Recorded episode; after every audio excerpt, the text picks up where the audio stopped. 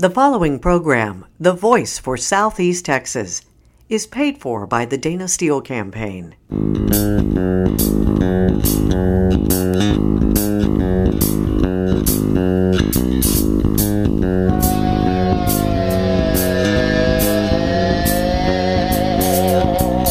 Welcome from the Associated Credit Union of Texas studio.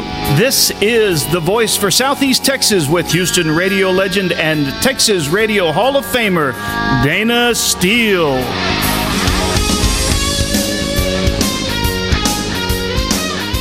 Good morning and welcome to the Voice for Southeast Texas. I'm Dayna Steele, our second show as we feel our way around this uh, new vinyl draught radio. We have such a great team, Tegan and Leon, and we've added to the team. Now, uh, hopefully, you can see us on Facebook. You may be listening online, but you can also see us on Facebook. So you'll see there's another person sitting in the studio with me, uh, steel worker, new volunteer to the campaign, and um, uh, newly anointed radio producer, uh, Vicki Parker. Uh, welcome to the show. Do we have her mic on? You can talk. You can Oh, say thank hello. Thank you, thank you. Happy to be here and happy to uh, be uh, be on the team. All right. Well, Vicky's going to be the one that when you uh, when you want to be on the show, you want to be in the studio audience. She's the one that's going to be contacting you and, and getting this all together. Today's show, we were going to have Mark Kelly, former astronaut, husband of Gabby Giffords, the congresswoman who was shot. Uh, the two of them have created a um, courage to stand up against gun violence. Uh, they lobby in Washington. They travel all over the country, as you can imagine, with what happened in Sutherland Springs. And then we had another shooting. Six people were killed over the weekend. Um, and, and a mass shooting is uh, anytime it's four or more. So, as you can imagine, Mark's very busy. He's going to try to record something with us maybe later on this week. So, we decided to dedicate the entire show today to um, Harvey recovery. It seems like it was just a million years ago. You know, I had I had hurricane brain, and then I had baseball brain, and now I have cold brain. So if you're watching us uh, on Facebook, you say, "Look, I have my Kleenex and my water, and my drugs are down there," and um, uh, but we decided that we would we would go back to that because they just extended the FEMA deadline again. They've extended the deadline that you can apply for FEMA until the end of this month, November the 30th. But so many people have applied. They haven't gotten what they think they deserve. Uh, they may have been turned down totally. And I was contacted last week while we were on the air by attorney Raj Pandit. Raj specializes in property litigation with a particular focus on underpaid residential and commercial flood insurance claims. So, Raj is going to be joining us in just a little bit. We also have a uh, constituent, a steelworker who lives in Dayton in Liberty County. She may be joining us a little bit later on live in the studio to talk about the fact that she's still living in a motel. So, we want to find out what is your recourse? What can you do?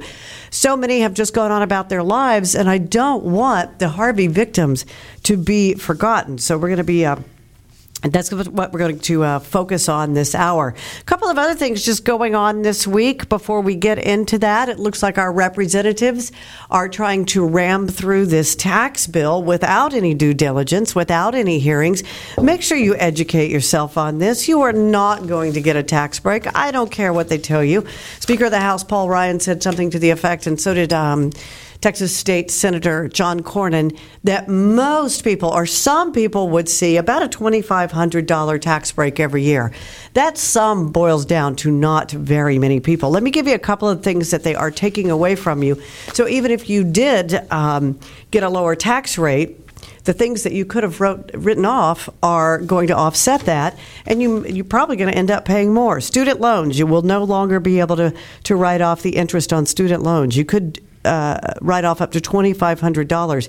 They're taking that away. Medical expenses. You have to reach a certain threshold in medical expenses before you can write them off. It's 10% of your annual adjusted gross income, which it was never a big deal with me. We're pretty healthy. My husband and I, our kids, were all pretty healthy. Then I ended up being the primary caretaker for my mom. And that last year, we spent more, we took care of more than 50% of her uh, cost, and we were able to write it off. That's the only thing um, that saved us with the amount of money. But nope, you're not going to be able to do that. Um, no employee expenses. What does that mean? Well, maybe you're uh, in the reserve component at the U.S. military. Any expenses, you won't be able to write that off. School teachers. School teachers spend so much money out of their own pocket every year, they won't be able to write that off. Child care credit, that's going to change. Um, I could go on and on and on, but then Leon's going to yell at me. So let me find a few more here. Uh, tax credits for adoption services are going to be taken away. They're cutting. You ready? Didn't they promise this wasn't going to happen? Drum roll. They're cutting Medicare, Medicaid, and Social Security. That will be cut over the next few years as a part of this new tax plan. Um, higher education. If you're a graduate student, um, you know, they, they, they pretty much allow you to go to school for free as a graduate student if you're working for the university. That will now be taxed. Even though you're not getting any money and you really have no way to pay those taxes, that'll be taxed. And it goes on and on and on. Make yourself aware, be educated on this new tax bill. And last but not least, it will increase our national debt. Another thing they promised a year ago during the elections that they were going to balance the budget. This new tax bill will increase increase the debt by 1.5 trillion with a T trillion dollars. 400 millionaires sending a letter to the Senate this week to Washington, to the Hill, saying this is an awful, awful tax bill. Don't do it. So that's something we'll be looking at here over the next couple of weeks. You're listening to The Voice for Southeast Texas. We're going to take a little musical break, and then we will be back with our flood attorney to see what your recourse is if you haven't gotten what you need to recover from Harvey. Thanks for being here. We'll be right back. You're listening to the voice for Southeast Texas, Dayna Steele.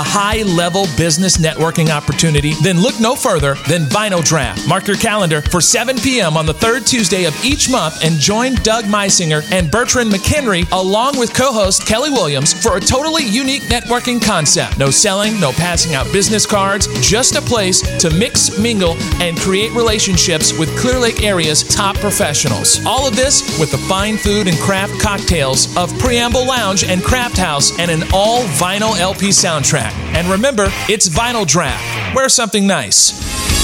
Vinyl Draught Radio is recorded live in the Associated Credit Union of Texas studio. Now, back to more of Dayna Steele, the voice for Southeast Texas from the Associated Credit Union of Texas studio. Welcome back. I am Dayna Steele, the voice for Southeast Texas. Exciting news. Went to Austin over the weekend, couple of events. Spent uh, actually spent a brunch here in Houston with uh, Beto O'Rourke. I love Beto. I'm such a Beto groupie.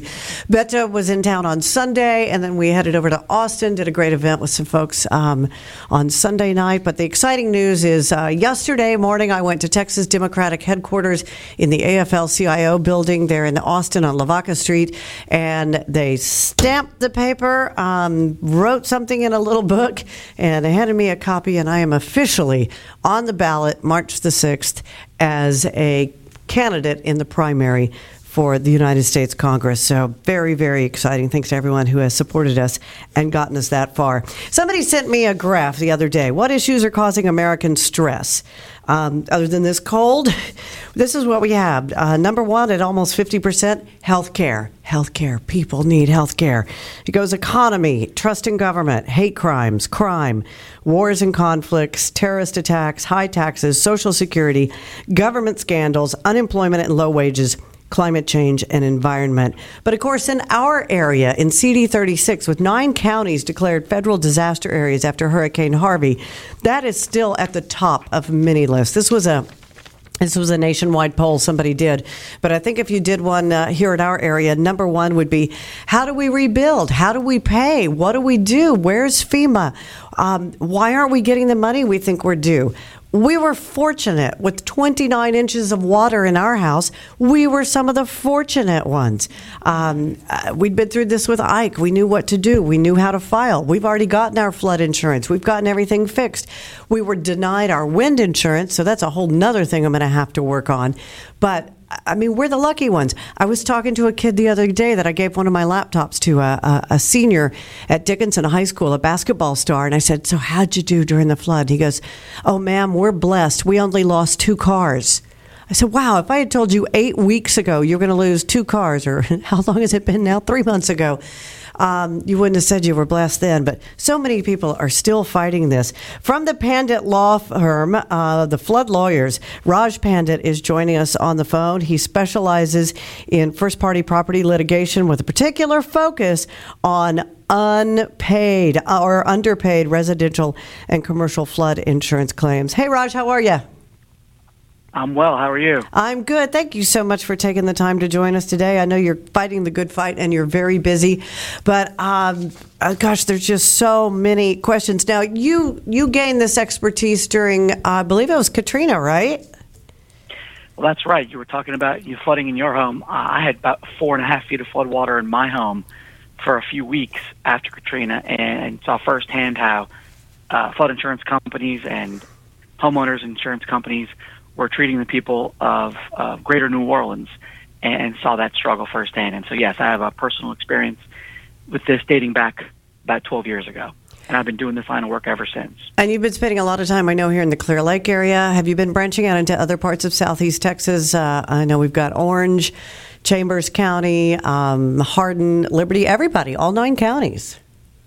That's right. The breadth of this flood uh, is something like I've never seen and uh, you can compare it to big floods recently, Hurricane Sandy, which affected two states, New York and New Jersey, but it was limited largely to the coastlines, uh, the immediate coastlines, and not far in here.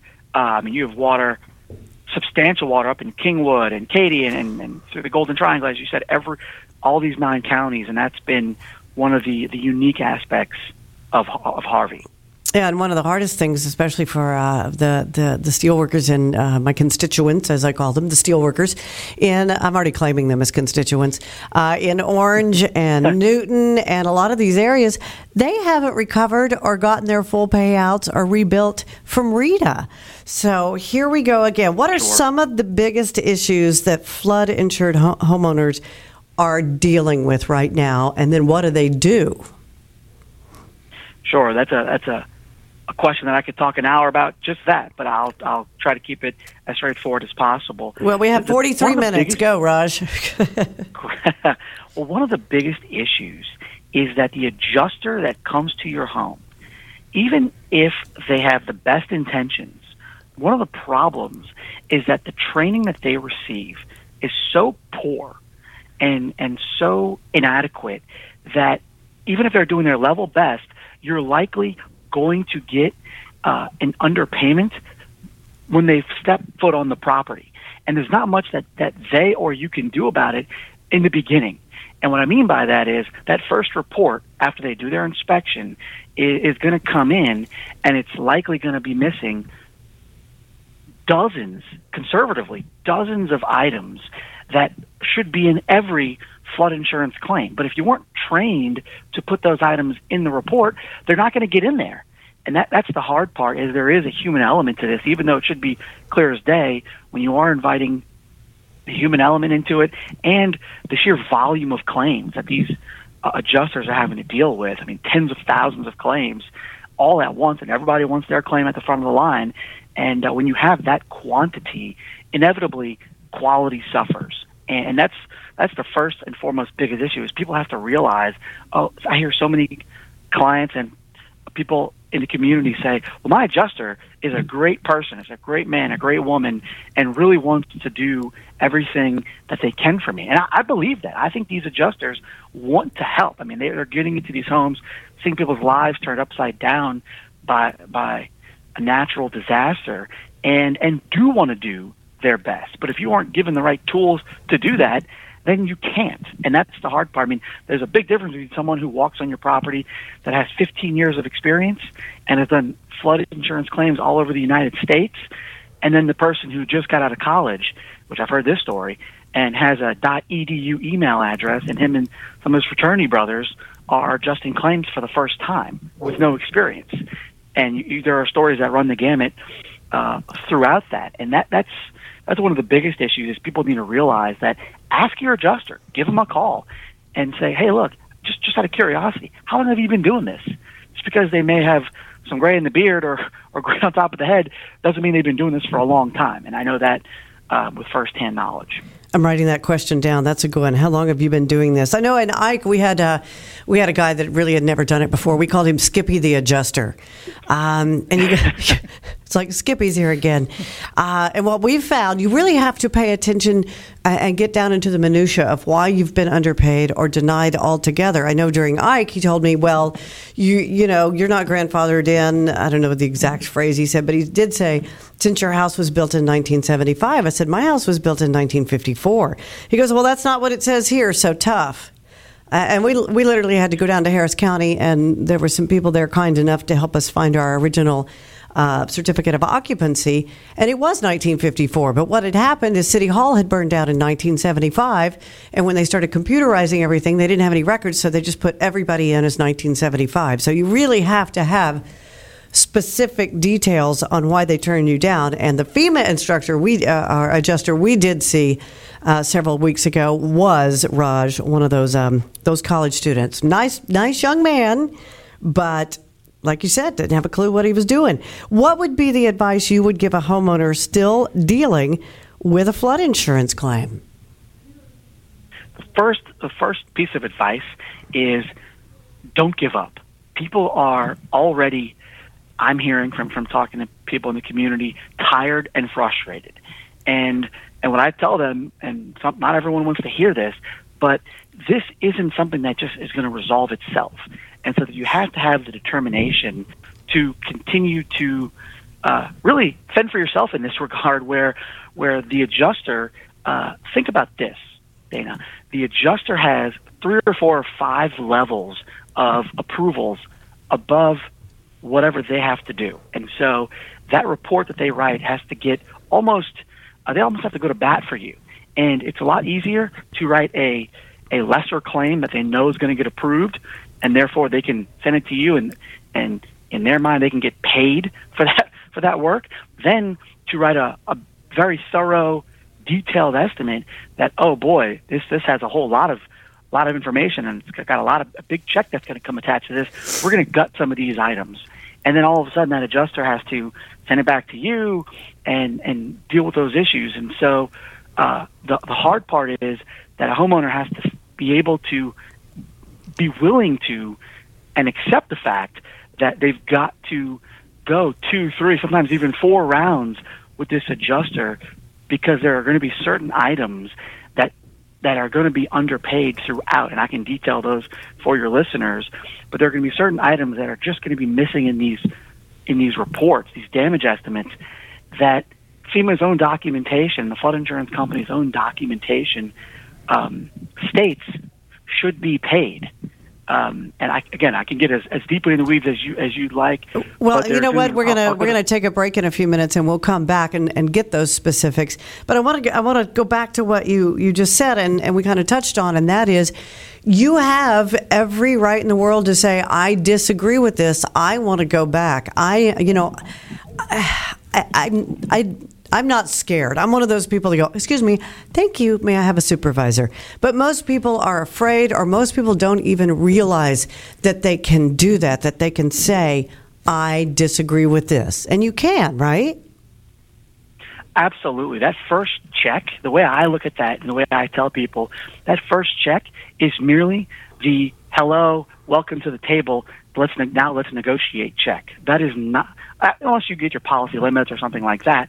But but for the vast majority of people, yeah, that is just your starting point. That's the floor of how much you should be paid on your flood claim. Well, and if you, a lot of people, I guess, are, are concerned that when you get that first check, that if you tell them you disagree, they're going to take it away from you. But you still need the money to start buying sheetrock and getting your life back together.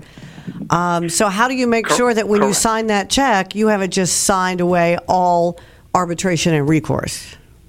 Sure. That, there's a. It says uh, in the language online on FEMA.gov that that accepting that check. I believe it's even in their frequently asked questions. Dan, I'm happy to to find that information, dig it up for you, and email it to you if you can get it out to your listeners online. But it, it states very clearly that that taking that first check is not a release of any claims you may have for additional payment. Uh, they even encourage, and again, this is also available online on FEMA's website. They encourage you that if additional damage is found, to show it to them so that they can ultimately deem whether decide whether it's covered and cut you a supplemental payment check. And so uh, they're almost anticipating. And this is this is where the lack of information and the um, the lack of transparency is, is frustrating for me because they'll tell you when you're on the phone with them, oh, yes, if you find anything else, please get it to your adjuster. We'll be happy to pay for it. Well, you have to know that. And right, you, have, have, to know that if you people. don't know that. Hold that thought, Raj, because we've got to take a, a, little break here. We're going to come back. We're speaking with Raj Pandit, the flood lawyer from Pandit Law Firm, specializes in underpaid or non-paid uh, flood insurance claims. We're going to come back and talk about what are the things most commonly missed by flood insurance adjusters. Uh, we'll be back in just a few minutes. You're listening to the voice for Southeast Texas, Dayna Steele.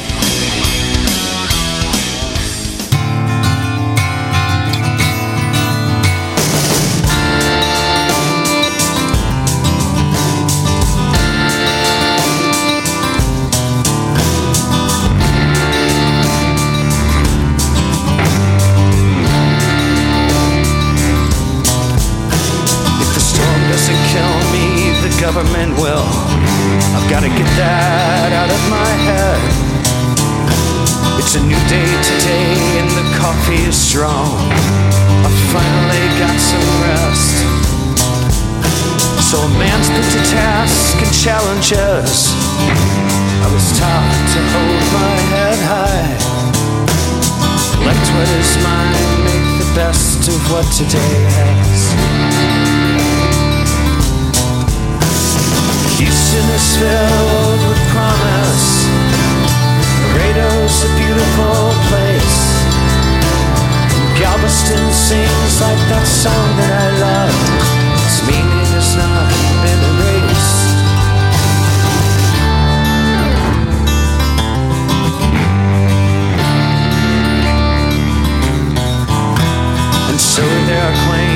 Forgiven. And so there are things that are gone. Houston is filled with promise. Laredo's a beautiful place. Galveston sings like that song that I loved. Its meaning has not been erased. And some things they fall to the wayside.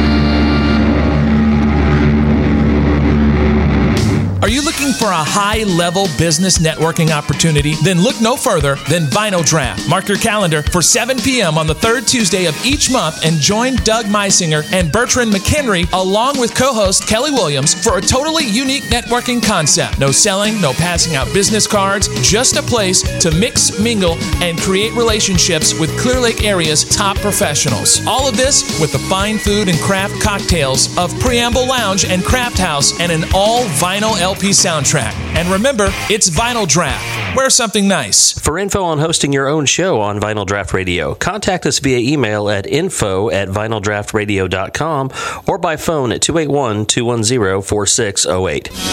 Now, back to more of Dayna Steele, the voice for Southeast Texas from the Associated Credit Union of Texas studio. Welcome back to the show. We're talking floods today. I know we're all tired of that, but so many people still waiting for uh, compensation from FEMA and from their insurance companies, or some have gotten it and feel underpaid, nowhere close to being able to rebuild their homes and rebuild their lives. We're talking with Raj Pandit from the Pandit Law Firm, who specializes in underpaid uh, flood insurance claims. Raj, thank you so much for being with us again this hour. Um, what are the things most commonly missed by flood insurance adjusters? Because as we were saying before the break, a lot of these folks are totally untrained, unprepared, maybe even straight out of college. They have no idea, but they needed so many adjusters this time around with so many disasters. What do they miss, Raj? We'll start with the what I think is the single biggest line item, and or category rather, and that is called wall exterior wall sheathing. That word is sheathing, S H E A T H I N G. Any most any builder will know what I'm referring to, but for a homeowner, it is essentially the product that is behind your brick veneer and on the other side of your studs. And so it's your home has, you know, drywall, then insulation, studs, then what's called the wall sheathing, and then your bricks. Okay? And for the vast majority of homeowners in Southeast Texas, their homes have um, a, a wall sheathing product that is that cannot get wet and that cannot be subject to what FEMA calls long-term duration. Harvey was a duration flood, where that water sat. Water didn't rush in from wind and then rush out. The water rose. It's called an alluvial flood. It rose up and then rose down. So let's get into what that means. Uh, to replace sheeting, again, get a builder on the show or ask if you're, any of your listeners have con- contractor friends or dealing with their own contractor. Ask them and say, well, how do you replace sheeting? The only way to properly replace sheeting, and I, don't, I know a lot of listeners don't want to hear this, but is to replace the brick veneer of your home. Oh my gosh, you're kidding. that- That's a lot of work, and nobody's, they're not telling you that. They're not telling you this. Uh, I've been fighting this issue in Louisiana for basically the entirety of 2017, and uh, in the, we had what I consider to be a pretty large victory in the last 30 days. In mid-October, uh, FEMA and the National Flood Insurance Program, which is a department of FEMA, came up with what's called an addendum to the NFIP Adjuster Claims Manual, and it it explicitly details issues with perimeter wall sheeting. And um, anyone who's by a computer can Google and and Dayna will have this as we were talking. We'll have this online, available online. With, can Google this phrase, uh, NFIP Adjuster Claims Manual, and the first link will have this addendum to it, and it says basically, and I'm going to actually read right from it. When class one, two, or three sheeting material is in direct contact with floodwaters, the material is not salvageable, and the insurance company does not need a report. It says from a qualified professional. That means an engineer does not need a report from an engineer to document the material's condition. So finally, FEMA has admitted, and the flood, and NFIP has admitted that these products cannot withstand floodwater. What I, why that's so important, Dayna, is that in Louisiana, from the August 2016 floods, these homes all have brick veneer and have these this sheeting product, but the insurance companies were sending out engineers who basically said, "Oh, you can just wipe this product down. It's fine. Don't it doesn't get damaged." Hmm. And I can I've got dozens, if not hundreds, of engineers reports from my clients in Louisiana where it says just that. And they have now, they meaning the National Flood Insurance Program, has now said, you know what? We're not going there. We're not going to try to over expert this and not pay these people because it's going to be that big of an issue. So now we're going to we're just going to acknowledge that these that this needs to get paid. And so that's a big victory for all homeowners uh, going forward uh, that that are dealing with a flood insurance claim. But now the now that this information exists or this guidance to adjusters exists, this is where the rubber has to meet the road. And what I mean by that is, great, we have this document now that says pay for it. The question is, are they going to pay for it? You have to you have to talk to your adjuster and say, hey, I know this new this new rule came out.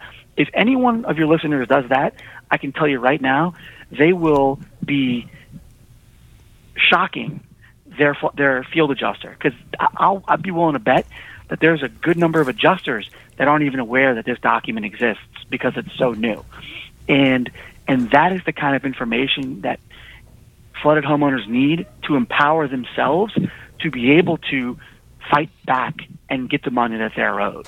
It makes me think of the so phrase that- my mom used to say all the time, and that is the squeaking wheel gets oiled.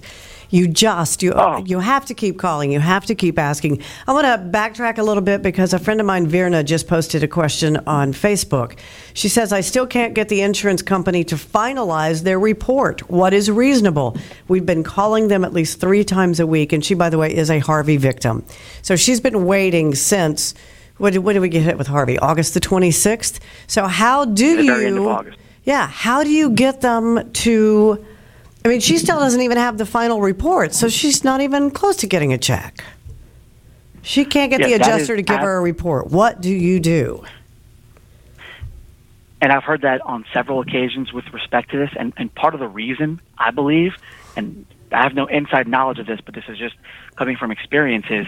these new bulletins and this new information I'm referring to is causing some chaos at the adjuster level and at the insurance company level because they're having to scramble and figure out how to pay these pay these uh, amounts based on these this new information, this new guidance put out by by the NFIP. Having said that, that's no excuse. This is not complicated. They're in the these are experts, right? They're in the business. Well, they're supposed to be, but like you said, it's it's it could be college students. So Right, right. In theory, they're supposed to be experts, right? Right. And but their bosses and their superiors, the guys that have been running these companies for a decade or two, they're the experts, and they're the ones who should be giving these college kids and, and anyone else who's who's inexperienced the guidance to write these reports.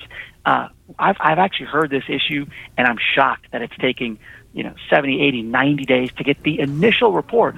I mean, that what, what that means is that this person has hopefully received in advance because I've heard people who didn't even receive in advance on their claim. But as we all know, that advance money will dry up quickly when you've got a gut and, and begin the rebuild process. And so um, that phrase you said, the squeaky wheel gets the oil, uh, in addition to calling, here's, here's what flood insurance companies and the IA firms, the insurance adjusting firms, do not want. They don't want written communication. So you know what you do? You you reach out to them in writing.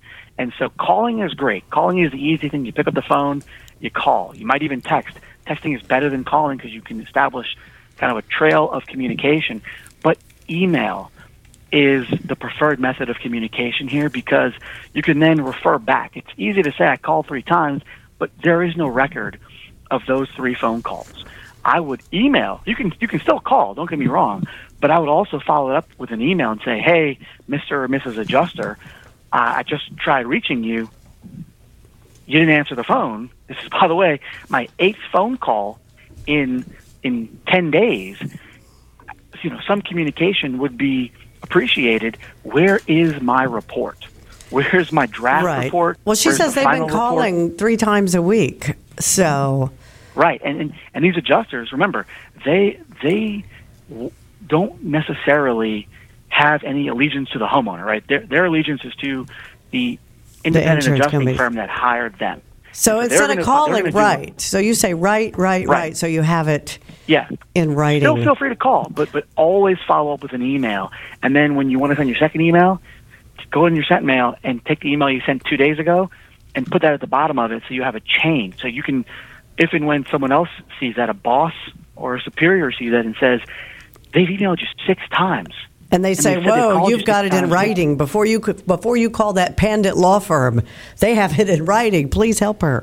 Um, okay, I have a, I Right. have a, you know, I have one of those deep down in my gut as a flood victim who got part of her money but hasn't gotten the rest of it. I know insurance companies have lots of reserve. They have lots of money. They they make these huge, huge. They have these huge profits. They're giving, uh, uh, they're giving their their their CEOs these incredible, you know, what thirty million dollar bonuses and whatever. I'm so scared with Harvey, Irma, Maria, wildfires. Um, are they going to run out of money? You know, that's a that's a very fair question. It's one we we've heard a number of times when when these storms hit uh, in August, September. Our Louisiana clients were asking the same thing. Hey, we've been dealing with this for a year. Is the program going to run out of money? We're seeing these uh, we're seeing these new, news articles. Um, look, the program is on the brink. Okay, but what that affects, it doesn't affect claims in existence.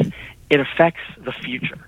Okay. So any claim in existence is going to be honored. That insurance contract that you entered into with the National Flood Insurance Program by way of your insurance company. I know that may be a little confusing, but if you have Wright Flood or USAA or Allstate, whomever is your whoever's name is on the declarations page, or whoever you're cutting your premium check to, ultimately that insurance money is getting backed by the federal government in over 90% of these claims.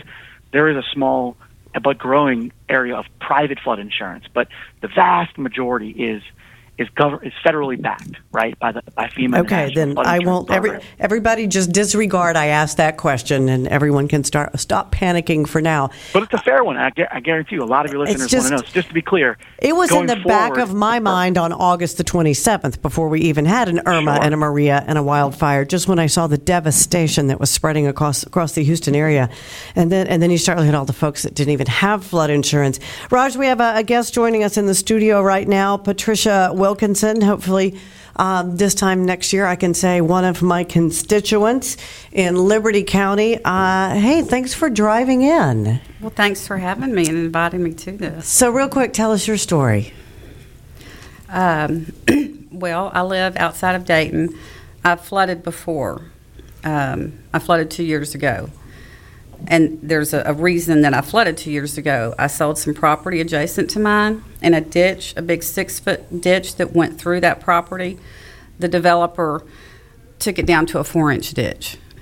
And it took me There was nowhere for the water to go. there go. was nowhere for the water to go. I didn't realize it because we had the drought, and then they built the houses, and I started going, "Why is my backyard filling up with water all the time?" So I flooded two years ago.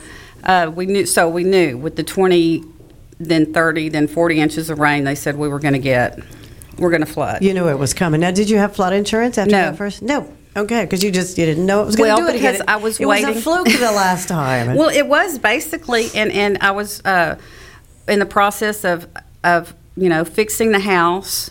I was when I get the house finished, then I will get flood insurance, and it's not going to happen again. and 51 inches of rain later. Now, have you How is FEMA treating you? You have you have a free lawyer on the phone right now, Raj, Raj, Patricia, Patricia, Raj. What would you ask Raj? Where are you in the process? With, with FEMA, I feel has been fair to me. Um, my daughters and I are in a motel now since August 26th. Um, the, the amount of money I received, you know what, I, I, I- knew they, they don't give you the money to fix your house. They make it livable, which was great because when we, you know, uh, probably not everybody's aware of this, but Liberty became an island after the hurricane because we couldn't get out of Liberty because of, of Arkema and all of the roads were flooded. So we couldn't go anywhere to buy the dehumidifiers we needed and all the supplies. We finally did, and that's what I did. You know, when you live out in the country, the first thing you have to do after a flood is have your septic redone. Boom, that's Well, and that's not cheap because, yeah, that's twelve hundred dollars because right I'm off not the in the country and I, I live on Taylor Lake, and everybody that lives on Taylor Lake has to have a septic Yeah. system. So yes, and I so know. you know, uh, I felt what FEMA in my uh, and what what I know of FEMA is they they help you make it livable. Uh, you know, when I applied for FEMA uh, that uh, on Sunday at twelve o'clock, I also applied for the SBA loan. Um, so for me, FEMA has I, I think they've been fair. You know, we Sure. didn't we didn't lose any lives. I'm sorry. Go ahead. Can I ask you this, Uh-huh. if you don't mind? Uh, When you say FEMA, are you referring to uh, FEMA in the side of where they're giving you sort of money to help out with emergency issues, or are you talking about your flood insurance company No. that's backed by FEMA? I don't have flood. Well, I have flood insurance now, but I didn't on August 26th. Um, Sure. but no, FEMA, FEMA, the uh, Federal Emergency Management Agency. Um, you know, Got it. they paid for lodging for us. And are Um, they still paying? yes. And how long will they pay for that? Right now, it's through the 27th. Oh, okay. Uh, I'm hope. Hopefully, we'll be in the house by then. but but there, I work with a lot of people in North Shores where I work, and um, they have different stories. I wish I would have had time to reached out to them. Uh, I think you know filing so early. FEMA got to me quickly. He contacted me within a couple of days. The adjuster did, or I don't know what he's called. Um, but there's a, a a young lady that I work with. She um, applied for FEMA, was denied. Applied again, and what had happened is someone had used her address already Ooh. and and so she's trying to figure out what her recourse is. She's, you know, I haven't talked to her in a few days to find out what she's doing. I actually told her to reach out to you, Dayna. Um, I don't know if she did or not. I'm going to have to open a constituent services office before I'm even elected to anything. Right. Well, and I said, you know, I said I explained to her she's a young woman, and and um, hopefully, you know, she'll become more involved in politics and and and decision, you know, making decisions about what goes on in our country. I have a question for you. I don't know if you'll be able to help me, This is for you, Raj. attorney. Sure. Um, what's the mitigation? Uh, I need to, I, like, I need to sort of restructure my property. Do you know? Uh, I, and I've heard about people in Bellaire getting grants to raise their houses from FEMA. Is there? Do you know? Is there a law where they need, you know, where they help you mitigate your property? Or does she go to that developer who overdeveloped and is now flooding her property? And but that what do you do, Raj? Because that takes a lot of proof to prove that everything the developer did is now flooding her property. Well, and he's. I think he's Right. no That, longer that's here. a years long battle, Yeah. which one I, I wouldn't recommend pursuing that per se. But ultimately, here's what is, is likely going to happen because we've seen this happen in Louisiana from Katrina, in New Jersey, New York from Sandy, in Louisiana again after the August floods of 2016, and now dealing with uh, Texas and Florida. Uh, there's going to be a, an established federally funded, state administered program to help people who are in your situation. And that program admittedly took a long time to get off the ground in New York and New Jersey, and there's a lot of red tape and a lot of paperwork that is involved in it. But it, and those programs in New York were called New York Rising and Build It Back. So if anyone wants to Google that, there may be some information you can just get your head wrapped around what may be coming down in Texas, and then in New Jersey it was called the REM program, R R E M, and those are the more recent programs. And with any new federal program, they're always learning something. The Katrina one was the Road Home program, and so, and ultimately in Louisiana, it was called Restore Louisiana in 2016, 2017, and so that is going to most likely be the the program that will help those who did not have flood insurance in getting these homes raised. And they're going to go through and do an exhaustive review of land maps and what are the areas that have flooded most often. And uh, the one thing I want to tell the listeners is that patience is a virtue with respect to having to deal with this pro- these programs that are coming forward. I mean, anything that's federally funded and state administered, there's a lot of bureaucracy that's going to be involved there, and it's just going to take some time to work through. But that is what I anticipate uh, will be uh, a forthcoming solution. And hopefully, we don't have another hurricane, another heavy rain. Yes, or anything until then. I, you know, I've got notes all over this piece of paper, and I'm just looking at. It. You know, we're on Facebook Live. I wish Raj was here so we could look at Raj too. We can look at uh, Vicky and Patricia and me.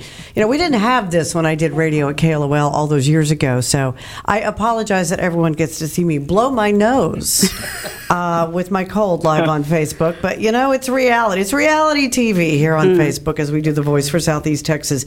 Um, so just totally kind of unrelated, Raj, but something that I know really surprised me during Ike. So I was prepared for it during Harvey, and that was when I did finally get my check. It was made out to my husband. It was made out to me and it was made out to the mortgage company, which this time with Ike, it was uh, it was like a you know a goat rope, as we say in Texas, trying to get that thing to the company signed and back so that you know in a in a in a decent amount of time.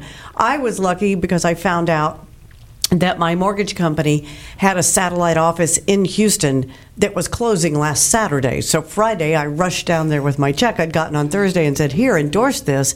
so I can put it in the bank and get my contractors paid. People are surprised to find out that process. So eh, that's another thing people have to deal with, Raj, is they finally got a check and now they have to send it to their mortgage company.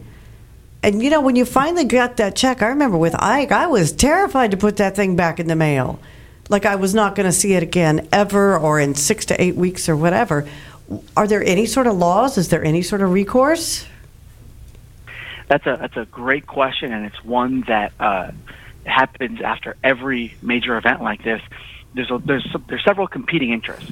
First is the mortgage company says, "Well, look, we want to make sure this money actually gets spent on repairs to the home." Which I can understand saying, that, yeah. Yes, and the homeowner saying, "Yes, I want the same thing. I want to be back in my home too. We're going to spend this money on repairs," and uh, they want to. And this is more. This is a bigger deal in other states. It's a big deal in Louisiana the flood program requires that homeowner uses a licensed contractor, and so they want to see the then the mortgage company wants to see the construction contract to make sure that it's it's valid and, and meets the requirements so they can administer this money to the contractor in a one third, one third, one third way, or 30, 30, 30, 10, right. meaning 30 percent and another 30. And uh, the problem is when you give that check to the mortgage company, you're oftentimes dealing with a multi-billion dollar, several thousand employee company that has a bunch of rigid controls. When you're that big and you have right. that much scale, you've got to have some controls. And that homeowner calls up and is essentially calling a call center. And that person is in the Philippines. Has, and they, but they have such limited authority to do right. anything for you. You know what, Raj? I hate say, to do this, but we're running out of time. Will you promise me you'll come sure. back? And if people happy to do so, look. I, Give out your phone number. I know people. I know there are people that are going to. They're listening now, or they're going to hear this uh, later on in the week when we get the podcast posted. How do they reach you? Website and phone number. Sure, they can reach us at uh, eight three two five eight flood. That's eight three two five eight three five six six three. Uh, they can email us floodlawyer at panditlaw.com, and they can see us on Facebook as well. And and look what I want to stress to people is most times when you're calling a law firm, there's some expectation of things. No, we want to be able to answer any questions people have. People need answers, and we're in this unique position where we have a ton of knowledge and experience here. And if people have questions, uh, we want to be able to help. And so, Great. Well, send me those. Send me those links you were going to send me, and then when I post the podcast, I'll post all this information: your email, your Facebook, your phone number, everything, so that way people can reach out to you. Uh, Raj Pandit from the Pandit Law Firm, specializing in flood claims, something so many people still dealing with in this area. We will be back with more. Stick around. You're listening to the voice for Southeast Texas, Dayna Steele.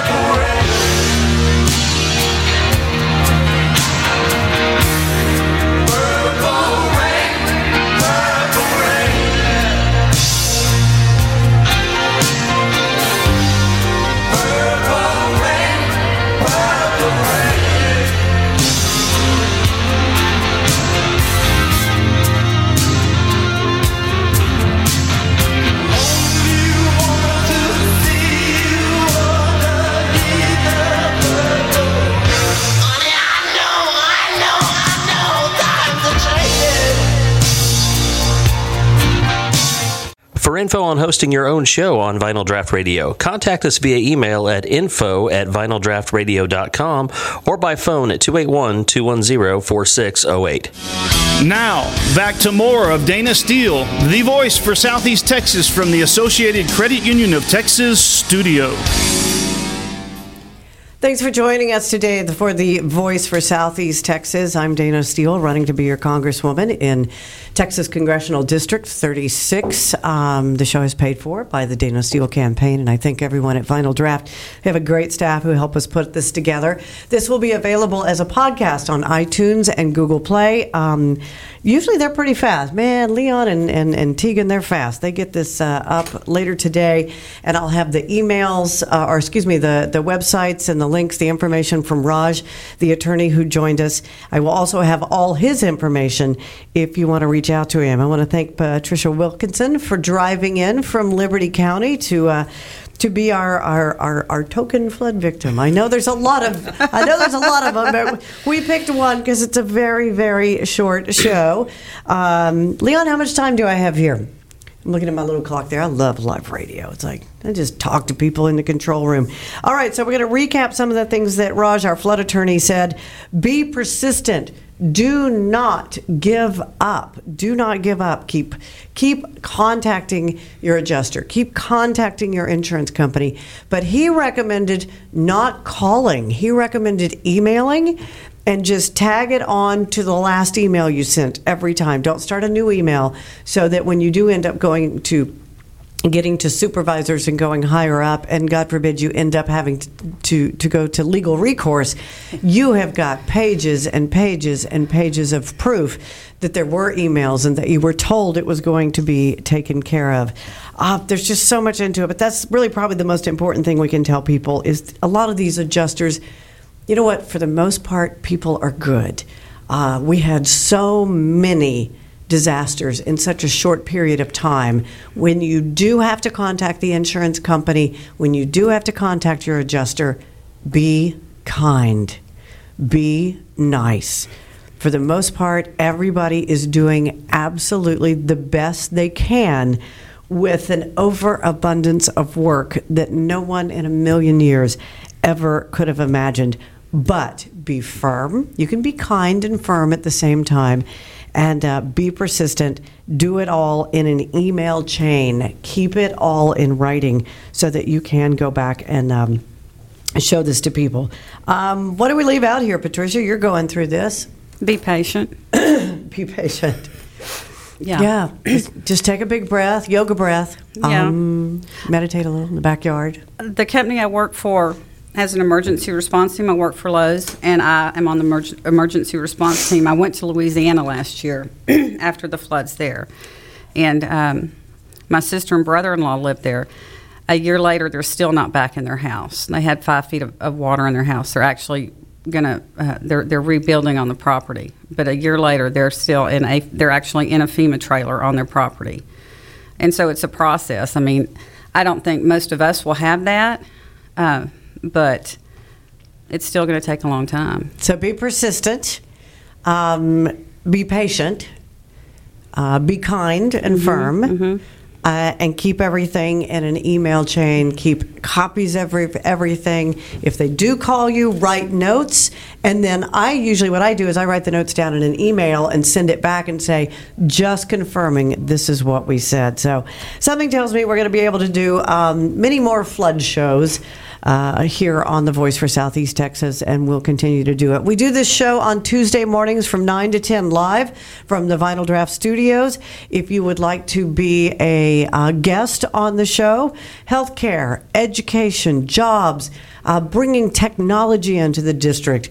Uh, what's working for you? What's not working for you? How do we make your lives better in CD36? That's the whole point of this show. I'm Dayna Steele. You can reach out to us, daynasteele36.com, D A Y N A S T E E L E 36.com. Click on the top right hand corner where it says Join Us.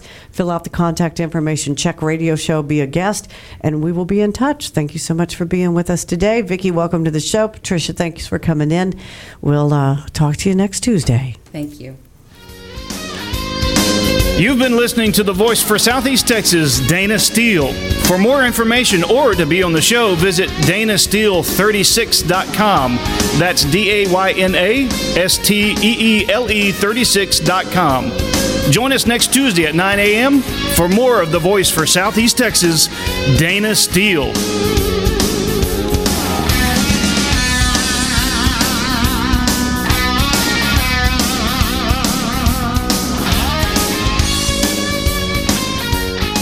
The preceding program, The Voice for Southeast Texas, was paid for by the Dayna Steele Campaign. For info on hosting your own show on Vinyl Draught Radio, contact us via email at info at vinyldraughtradio.com or by phone at 281 210 4608.